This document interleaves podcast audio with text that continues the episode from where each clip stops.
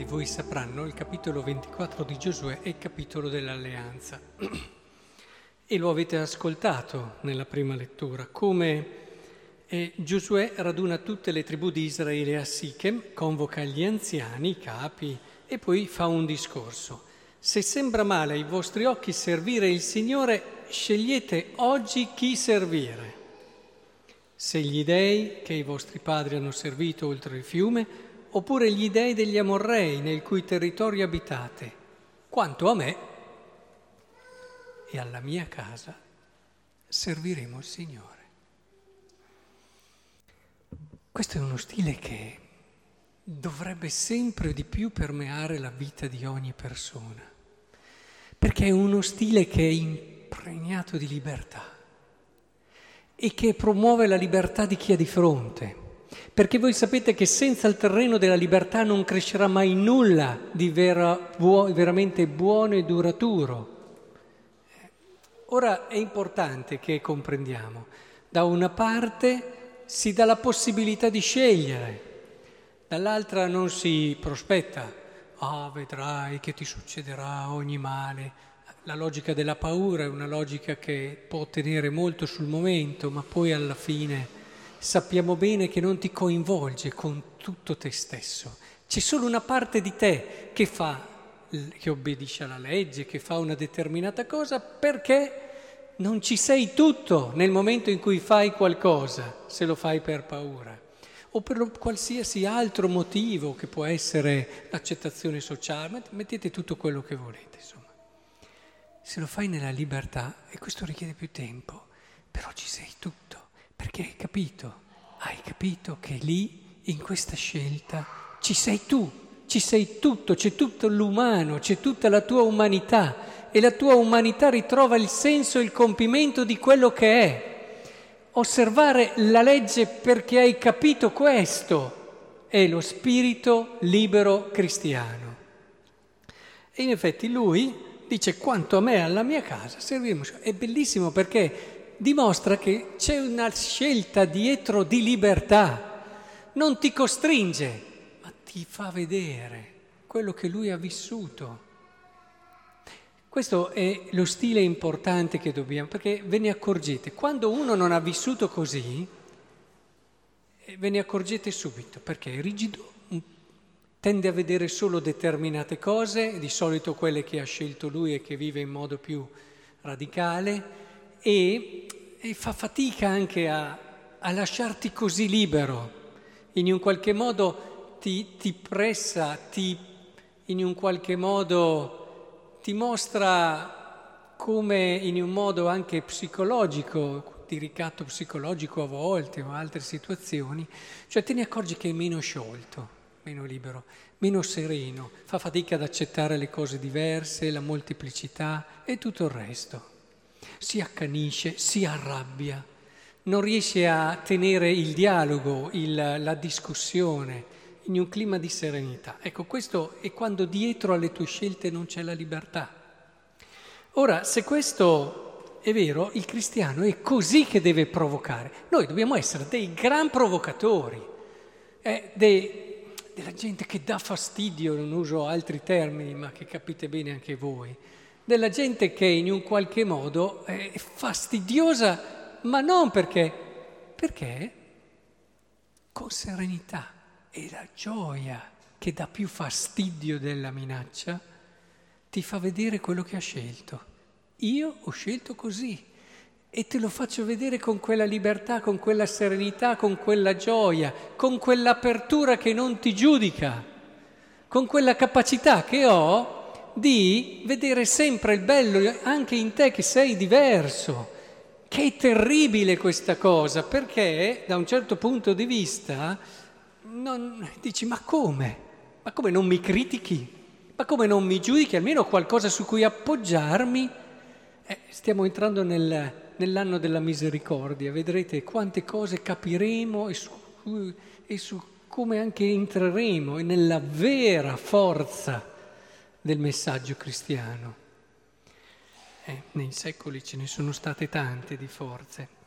Ma allora, se questo è vero, se davvero noi diventiamo dei fastidiosi per il mondo perché siamo felici di quello che abbiamo scelto e non obblighiamo nessuno a fare quello che abbiamo scelto noi, è chiaro che lo si vede anche dal Salmo, benedirò il Signore in ogni tempo, sulla mia bocca sempre la sua lode. Questo dobbiamo far vedere alla gente. Facciamo una scelta che ci costa molto e sapete, se non la viviamo con libertà poi dopo andiamo a riprenderci quello che abbiamo rinunciato perché, rinunciamo, perché vogliamo che gli altri se ne accorgano, primo, perché ci sentiamo bravi, secondo, e tutto il resto. Invece, quando la viviamo con libertà, benedirò il Signore in ogni tempo, evviva! Io vivo questa scelta coraggiosa, difficile, di onestà, di condivisione, di solidarietà che mi porta via delle cose mie, di castità al giorno d'oggi più che mai difficile, magari sono anche giovane e quindi sento ancora di più il peso di questa scelta, ma lo vivo con gioia, lo vivo con gioia, benedirò il Signore, sulla mia bocca sempre la sua lode, io mi glorio del Signore, i poveri ascoltino e si rallegrino. E qui per poveri mettiamoci proprio anche tutte le persone che non hanno ancora trovato questa ricchezza, eh? quella consapevolezza e quel vivere nella grazia e la promessa che il Signore ci ha donato. Se allora la viviamo così, ecco che la seconda lettura è una preziosa cartina tornasole. Se quando leggiamo la lettera di San Paolo agli Efesini al capitolo quinto siamo un po' infastiditi, soprattutto vabbè se siamo donne in questo caso, ma anche se siamo uomini, vuol dire che c'è qualcosa che non va. Quando sentiamo siate sottomessi gli uni agli altri, le mogli lo siano ai loro mariti come il Signore, il marito infatti è capo della moglie, così come Cristo è capo della Chiesa lui che è il salvatore del corpo, e come la Chiesa è sottomessa a Cristo, così anche le mogli siano loro mariti in tutto sottomesse. E voi mariti amate le vostre mogli come anche Cristo ha amato la Chiesa e ha dato stesso.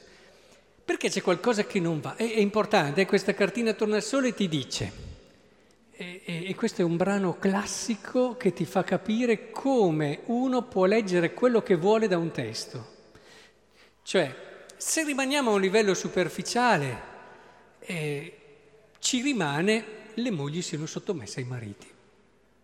E questo ci dà da fare tremendamente, soprattutto se siamo donne. Ma questo non lo dice il testo, o perlomeno è un passaggio del testo, non è il cuore, l'anima, ciò che questo testo ti sta dicendo.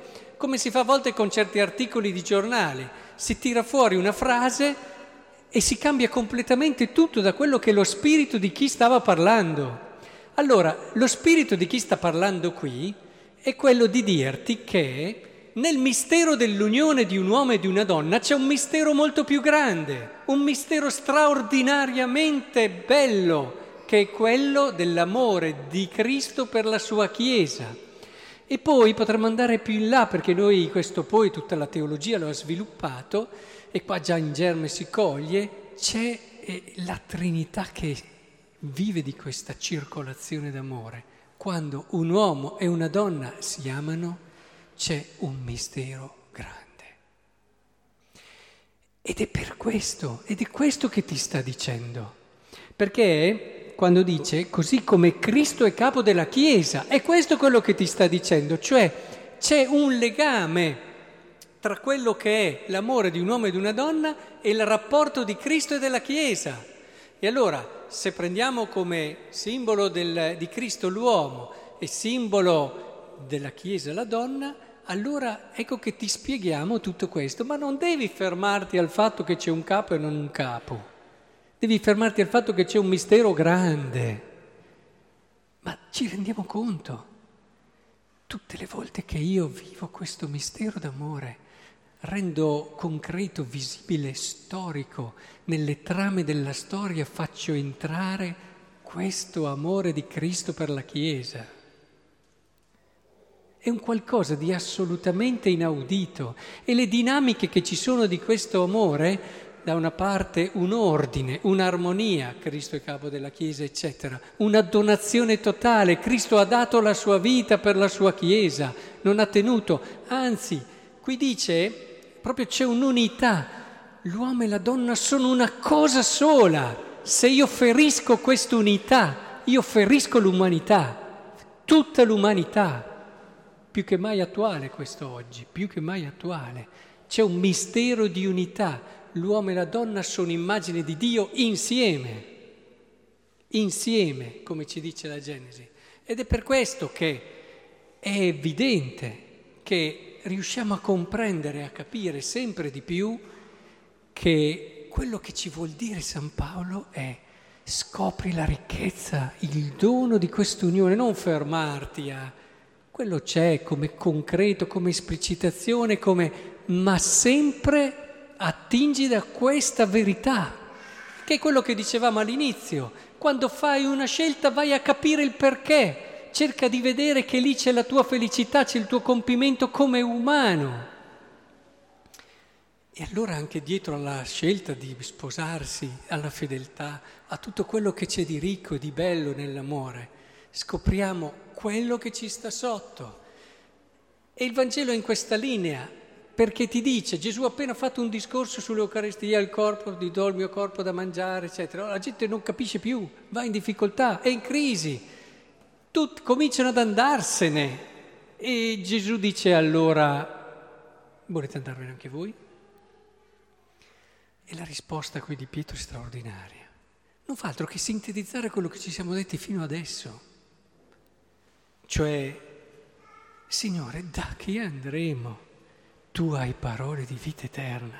E noi abbiamo creduto e conosciuto che tu sei il santo di Dio. Cioè abbiamo capito, abbiamo capito che qui non c'è solamente comportarsi in un modo, comportarsi in un altro, avere un interesse, averne un altro, ma c'è di più, qua ci siamo noi, qua c'è, qui ci giochiamo la riuscita della nostra vita, di tutto quello che siamo, c'è la verità di quello che siamo.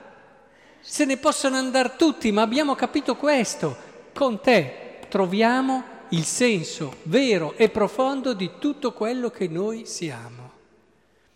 Per questo ti seguiamo. Ecco allora perché nella prima lettura, si deve scegliere la legge. Perché dobbiamo vivere i comandamenti? Capisci questo? Non l'hai ancora capito? Arriverai, lavora per capirlo. Io non mi scandalizzo se uno fa ancora fatica a vivere certi comandamenti, se però è onesto con se stesso e cerca con profondità di arrivare alla verità di quella cosa lì. Se lo fa, prima o poi ci arriva e lo vive con libertà. A volte li preferisco questi a quelli che osservano tutte le leggi, ma sono poi estremamente critici, estremamente giudicanti verso gli altri, segno che non hanno fatto il percorso della libertà. Sapete che l'uomo può aderire alla legge per tanti motivi. E poi il discorso del mistero del matrimonio, vai sotto anche qui, capisci. Agli sposi dico andate a capire perché siete sposi, approfonditelo sempre di più, non rimpicciolite il vostro amore di sposi è uno dei più grossi peccati che si possa commettere. E allora vedrete che anche voi ogni giorno direte benedirò il Signore in ogni tempo, sulla mia bocca sempre la sua lode, io mi glorio nel Signore, i poveri ascoltino e si rallegrino.